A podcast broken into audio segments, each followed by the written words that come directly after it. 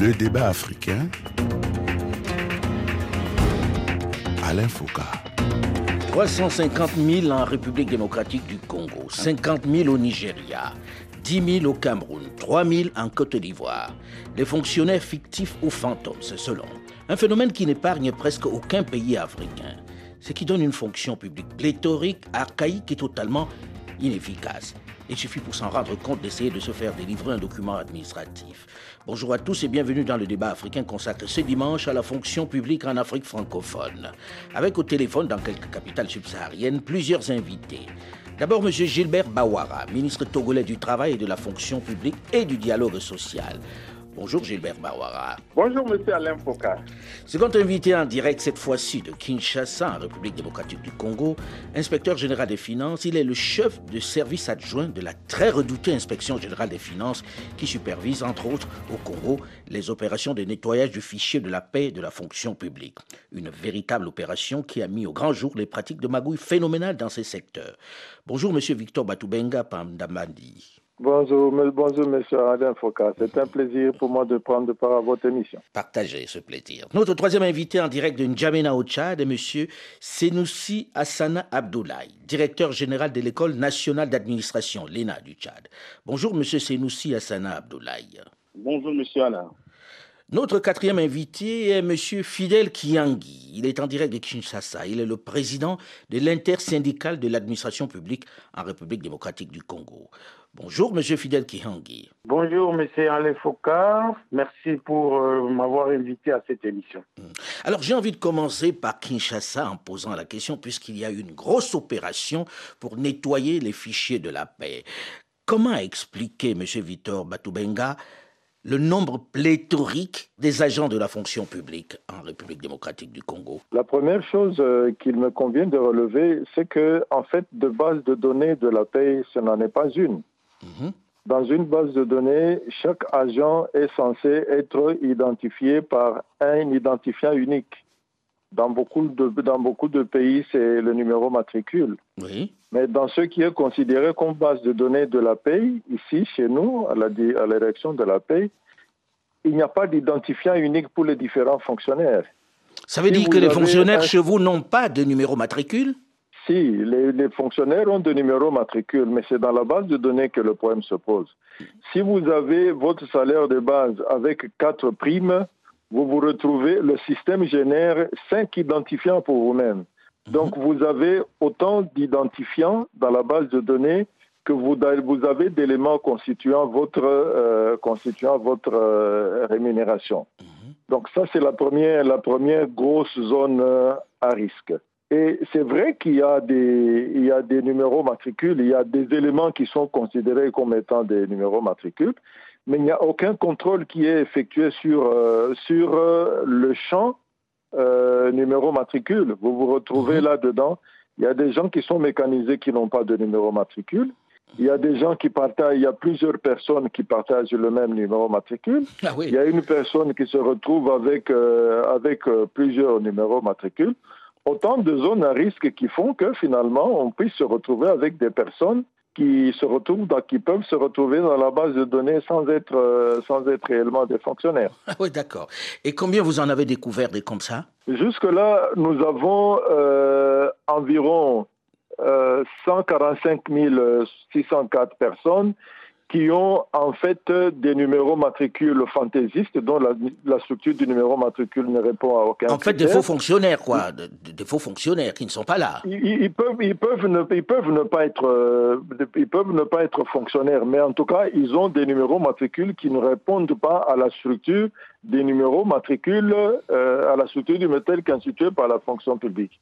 Nous avons en fait 53 euh, 328 personnes qui ont plus d'un numéro euh, matricule.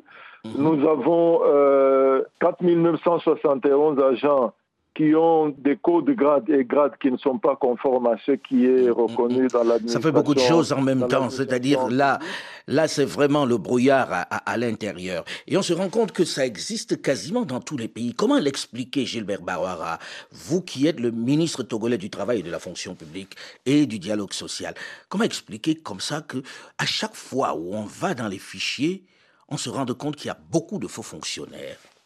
Monsieur Alain Foucault, je voudrais d'abord euh, dire que je suis content de participer à, votre émission, qui est une occasion de dialogue et d'échange avec euh, d'autres pays africains, parce que au Togo, nous avons toujours estimé que le partage d'expériences, de bonnes pratiques, euh, la possibilité de regarder ce qui marche ici et là sur le continent, voire au-delà du continent, peuvent nous aider dans les réformes et les mesures que nous sommes en train de prendre pour euh, assainir et améliorer la fonction publique et les administrations publiques. En deuxième lieu, je voudrais souligner que la, question des fonctionnaires fictifs euh, et les problèmes qui sont évoqués notamment pour la République démocratique du Congo, c'est un problème euh, accessoire, voire secondaire par rapport à l'ensemble des défis et des problèmes fondamentaux auxquelles nos fonctions publiques et nos administrations publiques euh, sont confrontées. Monsieur Babara, quand vous dites ça, on est un peu surpris. C'est vrai qu'il y a d'autres problèmes, mais quand on se rend compte qu'il y a des pays où les faux employés, les employés fictifs de l'État coûtent 30 milliards de francs CFA par an, ce n'est pas un problème secondaire. Ah, ce n'est pas un problème secondaire parce qu'il s'agit de ressources publiques, il s'agit de deniers publics. Et donc, de la contribution des citoyens, il faut veiller à leur bonne utilisation et à leur bon usage. Maintenant, quand je vois la nature des problèmes qui sont évoqués pour la République démocratique du Congo, je vous dirais d'emblée que c'est le genre de difficulté qu'il serait difficile eh, d'identifier au Togo. Comment ça Vous voulez dire qu'il n'y a pas de fonctionnaires fictifs au Togo, que vous feriez exception Parce que quand on a regardé dans la plupart des pays sur lesquels nous avons travaillé en préparant cette émission, le problème est quasiment le même. C'est-à-dire qu'il y a toujours beaucoup d'employés fictifs de l'État. Non, monsieur Alain Foucault. Vous, vous savez, pour devenir un fonctionnaire fictif, il faut une série de complicités et de connivences. Parce que le nombre de pièces euh, et la qualité des pièces exigées, d'abord au niveau de la fonction publique et au niveau de la solde, qui est au ministère chargé de l'économie, des finances et du budget, rend pratiquement impossible que quelqu'un puisse se faire immatriculer sans être fonctionnaire. En revanche, les problèmes fondamentaux que nous avons au Togo en ce domaine-là, ça concerne soit les décès qui ne sont pas signalés parce que les états civils ne sont pas mis à jour euh, régulièrement. Oui, on m'a dit qu'on ne meurt pas dans la fonction publique. Les, mhm. les abandons irréguliers de postes qui, mhm. malheureusement, ne sont pas signalés à l'administration. Fondamentalement, au Togo, la question des fonctionnaires fictifs, c'est un problème euh, très difficile parce qu'au niveau de la fonction publique, nous avons une gestion informatisée des personnels de l'État. Donc, notamment les nominations et les attributions de numéros matricules. Et nous essayons de travailler avec le solde qui est situé au ministère des Finances pour nous assurer d'une vraie corrélation. En troisième lieu, tous les salaires au Togo, que vous soyez un fonctionnaire titulaire ou que vous soyez un fonctionnaire contractuel, votre salaire ne peut être payé que à travers des virements bancaires. Ce qui fait qu'il est difficile de virer des salaires à quelqu'un qui n'est pas un fonctionnaire sans qu'à un moment ou à un autre, y compris la banque, n'alerte sur euh, le statut de la personne bénéficiaire ou responsable du compte. Hmm. Ça veut dire que dans le cas du Togo, vous avez informatisé et il est quasi impossible de pouvoir être un faux fonctionnaire, mais il y a quand même des gens qui sont décédés, qui, qui, ne meurent pas, puisqu'on dit qu'on ne meurt pas dans la fonction publique dans certains pays, et puis il y a des abandons de postes, donc ça fait quand même un certain chiffre. Est-ce que vous arrivez à gérer ça, par exemple, les abandons de postes et les décès, puisque pour l'instant, ce n'est pas informatisé. oui, nous essayons de juguler et de limiter le phénomène. En quoi faisant hmm. D'abord, en travaillant étroitement avec euh, les ministères sectoriels qui bénéficient des plus importants contingents de fonctionnaires. Je hmm. pense euh, au secteur de la santé, au secteur euh, de l'éducation. Et nous faisons en sorte qu'il y ait des contrôles aléatoires et ad hoc qui nous permettent, avec les responsables des services publics sur le terrain, hmm de procéder à des contrôles et de pouvoir identifier éventuellement des personnes qui sont décédées mais qui continuent à être payées ou des gens qui sont dans des positions de mise en disponibilité ou qui sont dans des situations d'abandon de poste et qui continuent à bénéficier. Donc nous le faisons régulièrement. Mmh. Cela étant, nous ne pouvons pas dire qu'il n'y a pas du tout de personnes qui, est, qui soient décédées ou qui aient abandonné leur poste qui soient payées. Qui, qui continuent d'être payés. Mhm.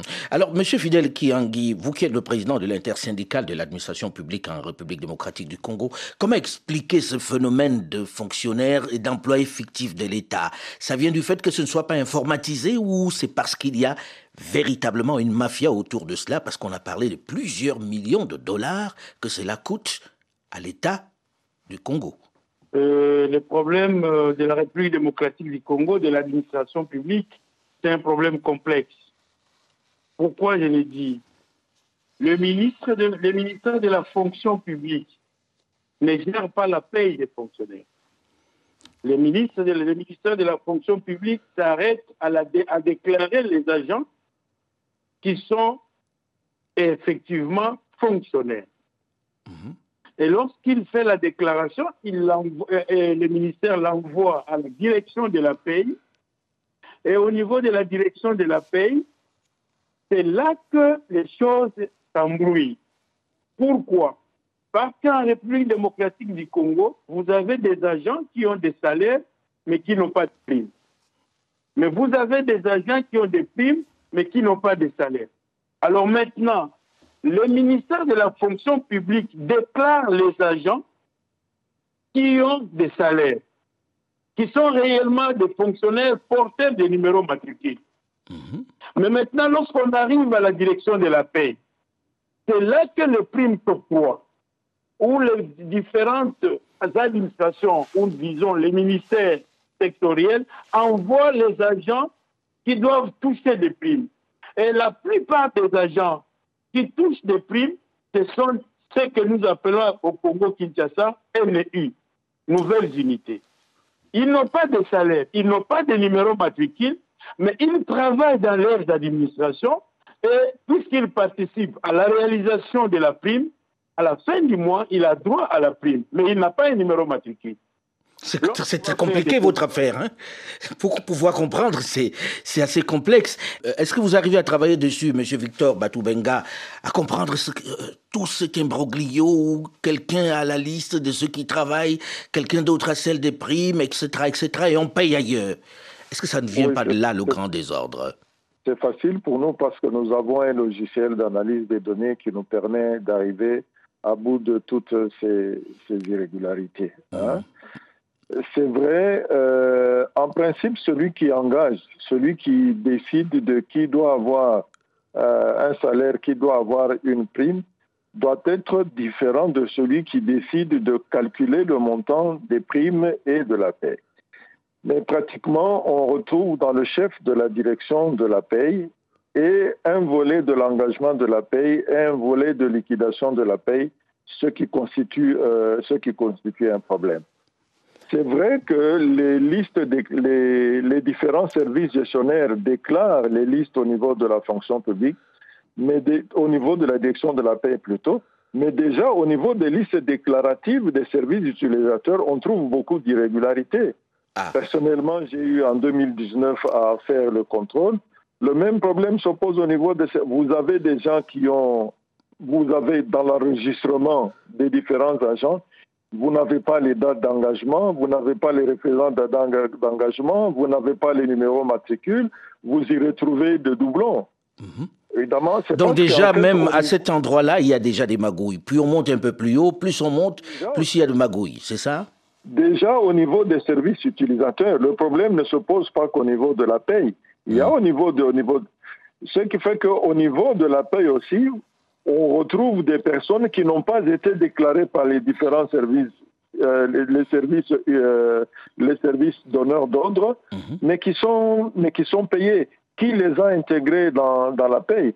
C'est des responsabilités doivent être établies à ce niveau-là. Il va falloir établir des responsabilités parce que c'est un, c'est un brouillard extraordinaire. Brouillard aussi au Tchad, où pendant un moment, on a même refusé de faire, d'intégrer des jeunes qui étaient sortis de l'école dans l'administration. Senoussi Hassan Abdoulaye, parlez-nous de ça. Qu'est-ce qui s'est passé à ce point pour qu'on dise, on va même plus en intégrer parce qu'il y en a beaucoup et qu'on n'arrive pas à contrôler?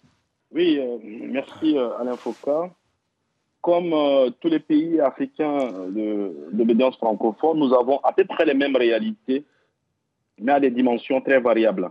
Mhm. Le Tchad compte à ce jour euh, environ 100 000 fonctionnaires. Et nous faisons la distinction entre fonctionnaires euh, civils et fonctionnaires militaires.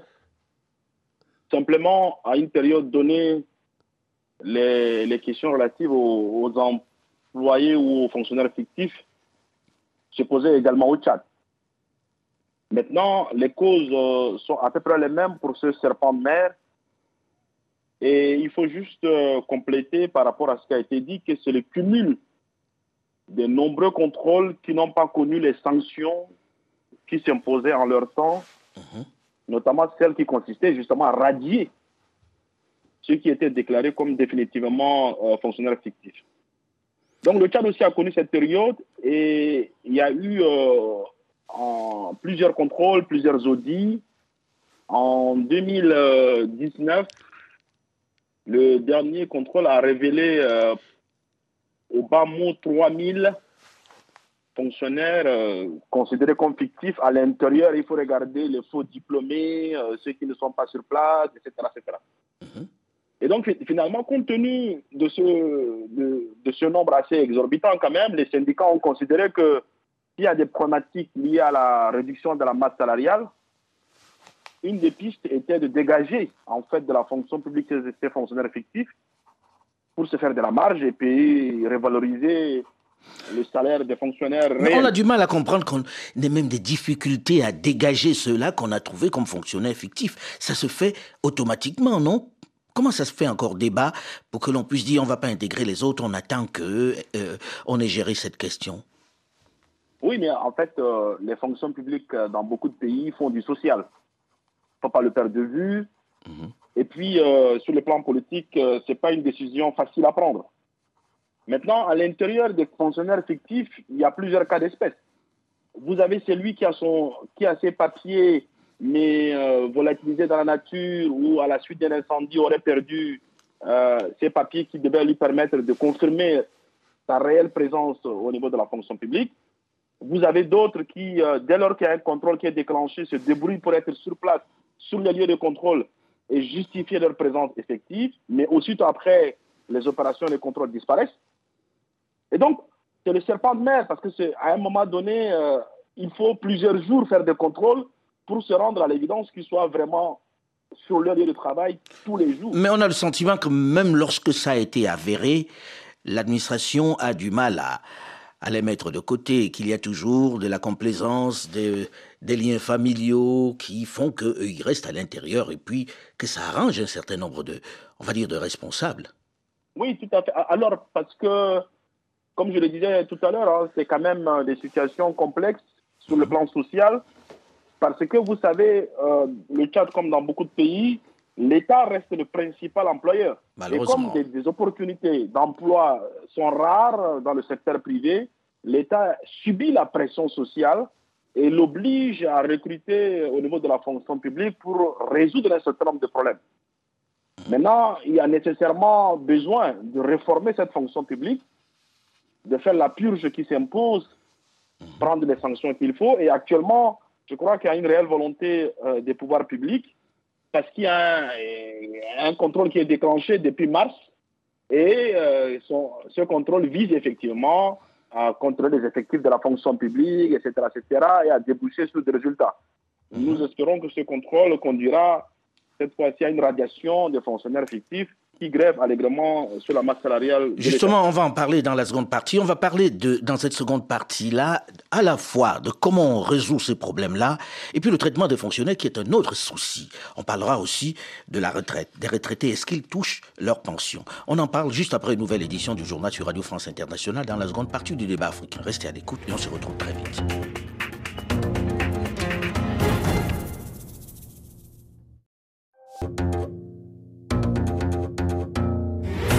Le débat africain.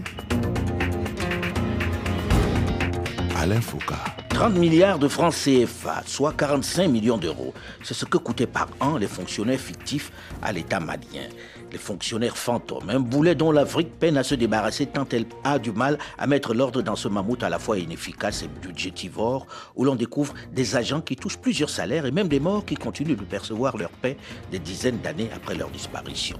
Bonjour et bienvenue à tous ceux qui nous rejoignent seulement maintenant dans la seconde partie des débats africains consacrés ce dimanche à la fonction publique en Afrique, avec au téléphone dans quelques capitales subsahariennes plusieurs invités. D'abord, M. Gilbert Bawara, ministre togolais du Travail, de la fonction publique et du dialogue social. Second invité en direct cette fois-ci de Kinshasa, le chef de service adjoint de la très redoutée inspection générale des finances qui supervise, entre autres au Congo, les opérations de nettoyage du fichier de la paix et de la fonction publique. Une véritable opération qui a mis au grand jour les pratiques de magouille phénoménales dans ces secteurs. Il s'appelle Victor Batoubenga. Notre troisième invité en direct de N'Djamena au Tchad est M. Senoussi Hassana Abdoulaye, le directeur général de l'École nationale d'administration du Tchad. Quatrième invité en direct de Kinshasa, Fidel Kiangi, président de l'intersyndicale de l'administration publique en République démocratique du Congo. Voilà pour nos invités. Alors, dans la première partie, nous avons évoqué les raisons de la pléthoricité des personnes dans l'administration publique. Je voudrais, dans cette seconde partie, que nous parlions de l'efficacité. On parle très souvent de l'inefficacité de la fonction publique en Afrique. Gilbert Bawara, vous qui êtes à la tête de ce ministère de la fonction publique au Togo. Qu'est-ce qui rend le service public aussi inefficace? Monsieur Alain Foucault, d'abord, il y a un problème d'héritage euh, historique. Hmm. Euh, les fonctions publiques euh, ont été conçues dans une logique de carrière et de statut. La fonction publique, c'est l'État, pourvoyeur d'emploi, et l'État est désincarné. Personne ne se sent responsable. L'État, c'est comme l'argent de l'État, personne n'en est responsable. Et donc, on se fait recruter fonctionnaire parce que ça donne la stabilité et la sécurité de l'emploi. Mais est-ce que l'inefficacité ne vient pas déjà du recrutement du personnel et de la mission qui leur est assignée? Justement, ici au Togo, nous cherchons d'abord à sortir de cette logique statutaire et de carrière et pour développer une fonction publique de mission. Le Togo dispose de priorités et d'objectifs de développement. Et donc, notre souci et notre orientation, c'est d'avoir des capacités humaines et institutionnelles qui sont en adéquation avec nos priorités et nos objectifs de développement. On ne doit pas recruter juste parce qu'on veut donner de l'emploi aux citoyens. Deuxièmement, je voulais dire que concernant les problèmes de recrutement, au Togo, on est fonctionnaire exclusivement si on a passé un concours de recrutement dans la fonction publique. Et les concours euh, de recrutement dans la fonction publique sont nationaux. Naturellement, on peut les sectorialiser ou les régionaliser en fonction des, des besoins. Donc, il n'est pas possible au Togo de dire qu'un ministère sectoriel, qu'une institution employeur ou utilisateur de fonctionnaires procède à un recrutement sans que cela ne soit à travers le ministère de la fonction publique. Ah. Et le ministre de la fonction publique ne peut pas procéder à un recrutement de fonctionnaires sans un dialogue avec le ministre de l'économie et des finances parce que ça nécessite une programmation et une planification budgétaire. Monsieur le ministre, lorsque je vous entends, j'ai le sentiment que cela veut dire que pour vous, désormais, il n'y a plus de carrière. On entre à la fonction publique au Togo pour une mission bien déterminée, et quand la mission est terminée, on s'en va, c'est ça? On ne reste plus jusqu'à la retraite. Non, c'est pas ce que je propose. J'ai dit que nous sommes en train de sortir de la logique statutaire de carrière mhm. et de faire en sorte qu'on ne recrute pas juste pour euh, donner un emploi sécurisé et stable aux citoyens, mais parce que nous avons des priorités, des objectifs de développement mhm. qui nécessitent à la fois des ressources humaines et des compétences et capacités institutionnelles. Mhm. Et je voudrais aussi dire qu'il y a une grille de la fonction publique et qu'on ne peut pas parler de primes ou d'indemnités qui sont des... On va, on, va revenir à la, à la, grille salariale, mais je voudrais poser la question à Fidel Kiyangi sur comment ça se passe au Congo, le recrutement. Est-ce que il y a les mêmes, on va dire le même process qu'au Togo pour qu'on puisse embaucher des, on va dire des agents de la fonction publique Non, euh, merci. Euh, je voudrais dire qu'en République démocratique du Congo, si on doit rester dans la loi, pour recruter, il faut d'abord qu'il y ait vacances dans les cadres organiques dans chaque administration. Mhm. S'il n'y a pas de vacances, on ne peut pas recruter. Et le ministre de la fonction publique ne recrute pas s'il n'y a pas un, service utilisateur qui demande le mhm. recrutement. Mais malheureusement, tout cela est foulé au pied. D'abord, toutes les administrations n'ont pas de cadres organiques. Mhm. Et le ministère de la fonction publique recrute quand il veut, comme il veut, même s'il n'y a pas de vacances. là, ça pose un grand problème. Parce qu'à ce moment-là, qu'est-ce qui se passe? On a un pléthore qu'on ne peut pas affecter.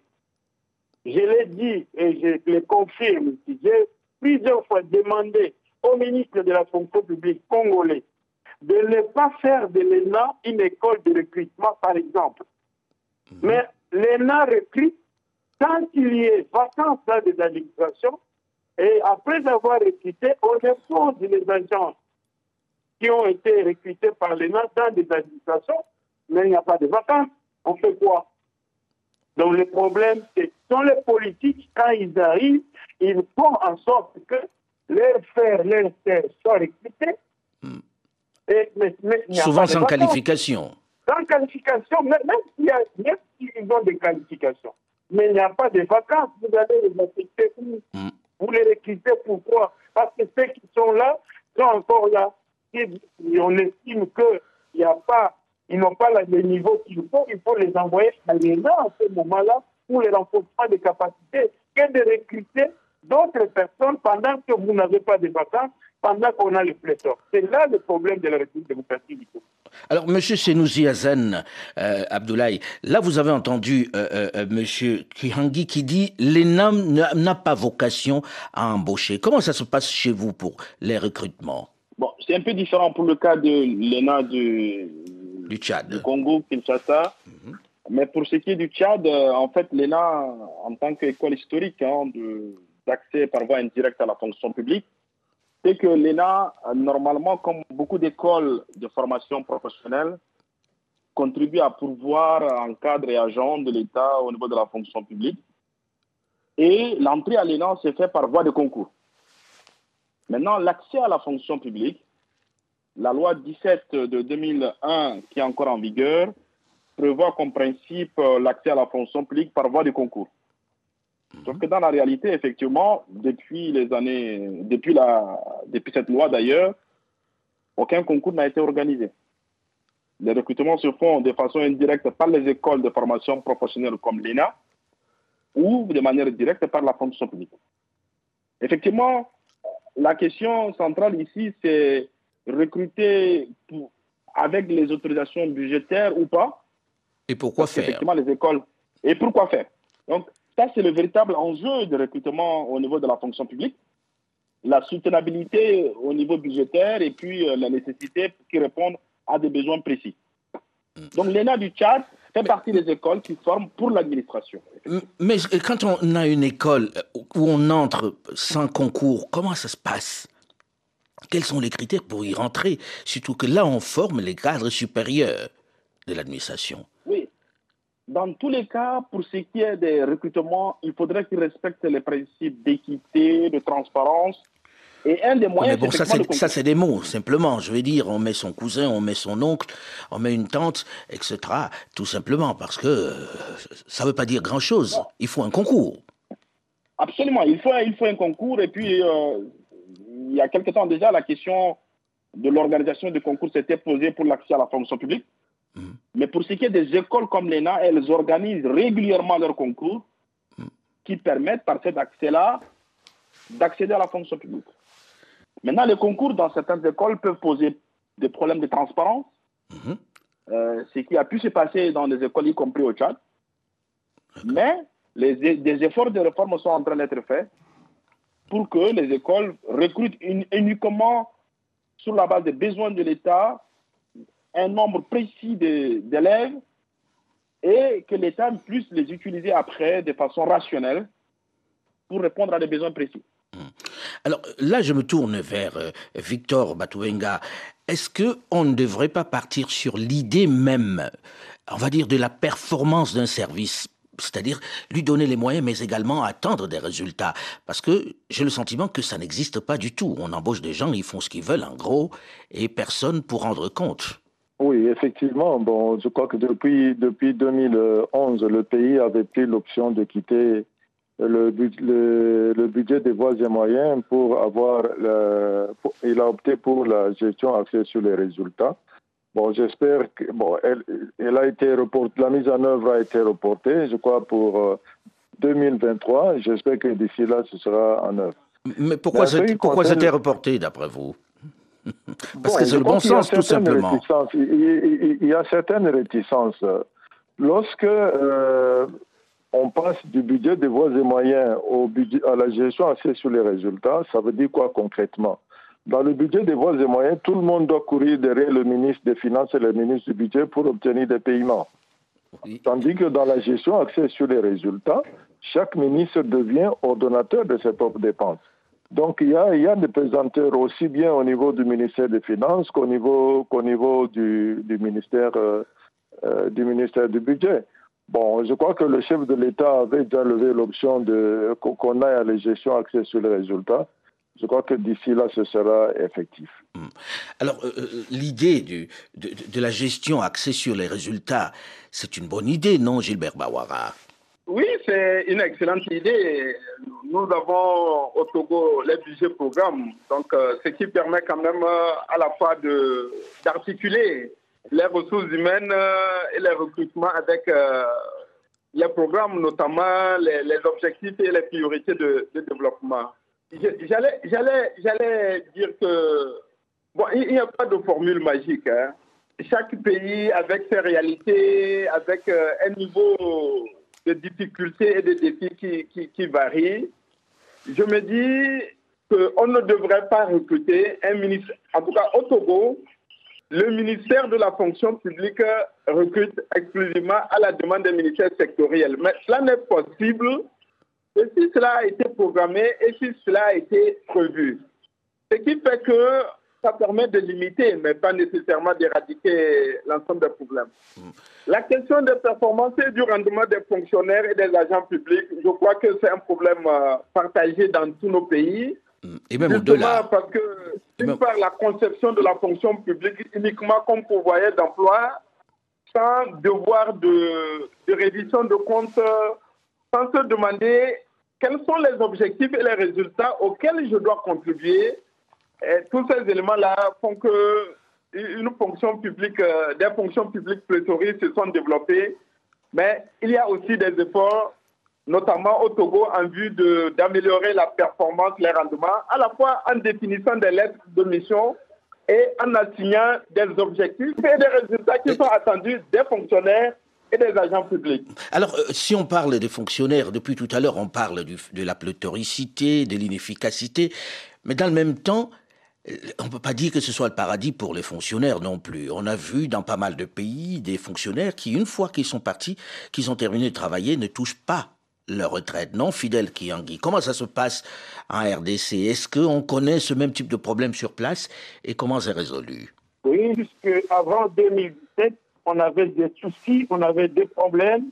Mais là, il faut dire qu'au Congo, aujourd'hui, en République démocratique du Congo, nous avons évolué nous sommes en train de gagner ensemble entre, avec le gouvernement et les banques syndicales une réforme qui est en train de réussir aujourd'hui. En République du Congo, il n'y a aucun fonctionnaire qui part à la retraite et qui n'est pas payé à la fin de chaque mois.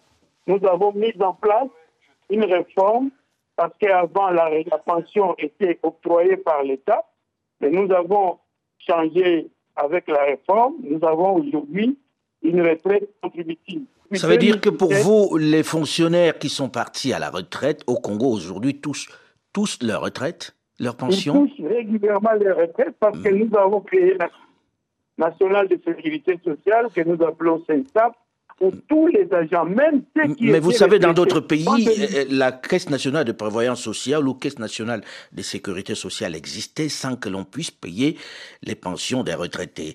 Euh, est-ce qu'au Togo aujourd'hui, M. Gilbert Bawara, ceux qui sont allés à la retraite touchent leur pension? Je voudrais rassurer en disant qu'au Togo, ce n'est pas le genre de difficultés que nous pouvons rencontrer parce que les pensions de retraite, aussi bien pour les fonctionnaires que pour euh, les travailleurs du secteur privé, parce que nous avons deux régimes différents. Une caisse de retraite du Togo pour les fonctionnaires et agents publics et une caisse nationale de sécurité sociale pour les travailleurs soumis au code du travail. Comme dans la plupart des pays. non seulement les, pensions sont payées régulièrement, mais elles ont fait l'objet d'une revalorisation depuis le, le 16 septembre 2022 dans le contexte de charité de la vie et des répercussions à la fois de, la crise sanitaire et de la situation de conflit en, Ukraine. On, viendra voir si, euh, si tous les retraités ont touché leur pension, parce que dans la plupart des pays, on a vu qu'ils avaient beaucoup de mal à toucher leurs émoluments. Et là, je me tourne vers M. Victor Badoubenga. Euh, dites-moi, aujourd'hui, pour vous, comment corriger, on va dire, tous ces errements dans la fonction publique en Afrique? Est-ce que ça passe par d'abord la digitalisation ou c'est d'abord une question de volonté politique tout simplement? Euh, Le chemin pour corriger toutes ces irrégularités est clair. En 2019, lorsque nous avions contrôlé la paye, nous avions constaté qu'il n'y avait pas de base de données de la paye. La fonction publique à laquelle nous nous étions adressés n'avait pas de base de données. C'est à l'issue de notre contrôle de la paix de 2019 qu'on a pris les premiers, qu'on a pris des éléments qu'on a mis à la disposition de la fonction publique qui a commencé à constituer une base de données de la paix. Ça, c'est la première étape. Donc, il faut constituer une base de données de la paix au niveau de la fonction publique. En ce qui concerne les différentes irrégularités que nous avons constatées, nous avons pris l'option maintenant, d'ailleurs à, la fin de cette émission, je vais recevoir l'inspecteur général de l'administration publique. Nous avons euh, pris l'option maintenant, au regard de la base de données qui a été constituée au niveau de la fonction publique, de corriger toutes les irrégularités. Si deux personnes partagent le même numéro matricule, on doit nous dire qui est le propriétaire du, numéro, du véritable numéro matricule. Mhm. Celui qui n'est pas propriétaire de ce numéro matricule, il doit être de la paye. Mhm. Toutes ces personnes qui ont des numéros matricules qui ont des formats irréguliers, la fonction publique va nous dire si elles sont effectivement fonctionnaires. Si elles le sont, elles vont rester dans la base de données, sinon on va les éjecter. Ça, c'est la première étape. Au niveau de la base de données de la paye, nous n'avons pas les numéros des comptes dans lesquels les fonds, euh, doivent, être virés. Mhm, mhm. Doivent, être virés. Donc la deuxième étape, ce sera mettre toutes les banques euh, à contribution pour qu'elles nous fournissent les informations, les numéros de compte et les identités de toutes les personnes qui ont ouvert les comptes dans ces différentes banques commerciales, afin qu'à partir de ce numéro-là, nous puissions euh, d'abord intégrer ce numéro dans la base de données pour mhm. faciliter la traçabilité. En gros, Monsieur Victor Batoubenga, il s'agit de numériser, de digitaliser, de rendre ça tout simplement lisible dans des bases de données. Là, les choses deviendraient beaucoup plus simples, non? De numériser en veillant à ce qu'il n'y ait pas de doublons. Il n'y ait personne qui exerce non, qui, qui exerce des fonctions incompatibles. Mm. Par exemple, il ne faut pas que celui qui décide de qui doit être payé soit celui qui doit calculer la paye. Il ne faut pas que celui qui calcule la paye soit celui qui va décider d'effectuer le paiement. Voilà, Donc, on, essaie de rompre un peu. En veillant, mhm. en veillant à, la, à, la, à la discrimination des responsabilités. Voilà, c'est là-dessus qu'on va terminer cette émission, puisqu'il y a tellement de choses à dire dans ce domaine-là. Et j'ai le sentiment, et en, en une phrase, Gilbert Bawara, que la question est la numérisation, la digitalisation de, de tous ces services-là. C'est une dimension. Au Togo, nous sommes en train de mettre en place euh, une plateforme intégrée entre la fonction publique, les finances et la caisse de retraite du Togo, voire euh, tous les organismes de sécurité sociale. Bien, on va terminer sur cette idée-là. Le débat africain s'est terminé pour aujourd'hui. Merci, monsieur, d'avoir accepté de venir participer. Delphine Michaud, Olivier Raoul et Alain Foucault, nous vous donnons quant à nous rendez-vous la semaine prochaine, même heure, même fréquence. Dans un instant, une nouvelle édition du journal sur Radio France Internationale. Restez à l'écoute et à très vite.